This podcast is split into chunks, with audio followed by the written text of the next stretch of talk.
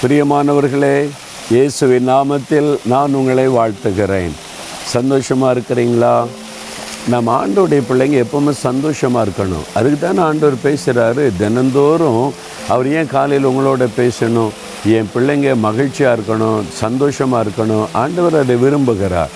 நீங்கள் பயத்தோட கலக்கத்தோட இன்றைக்கி எப்படி ஆகுமோ அப்படி இருக்கக்கூடாது. ஏசு இருக்கிறனால எல்லாம் நன்மையாக நடத்துவார். நீ மகிழ்ச்சியாக இருக்கணும். பிறகு எதுக்கு துக்கமாக இருக்கிறீங்க? இன்றைக்கி என்ன சொல்கிறார் தெரியுமா?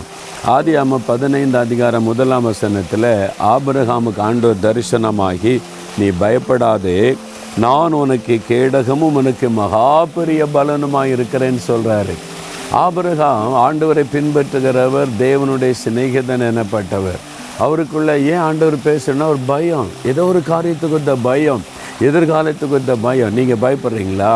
ஏதோ ஒன்று உங்களை கலங்க பண்ணுதா? மனசுக்குள்ள பயம். இது எப்படி ஆகுமோ? என்ன ஆகுமோ? தீமையாகிறமோ நீ பயப்படுறீங்களா? அன்று சொல்லார் என் மகனே மகளே பயப்படாத.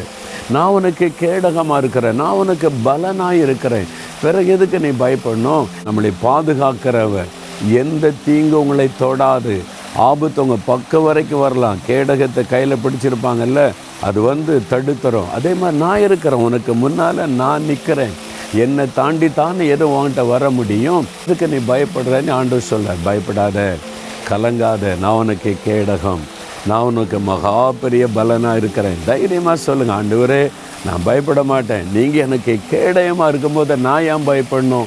எனக்கு பலனாக இருக்கிறீங்க நான் ஏன் பயப்படணும்? அப்படி சொல்லுங்கள் பிசாசு நடுங்குவான். சூழ்நிலைகள் மாறும் சரியா?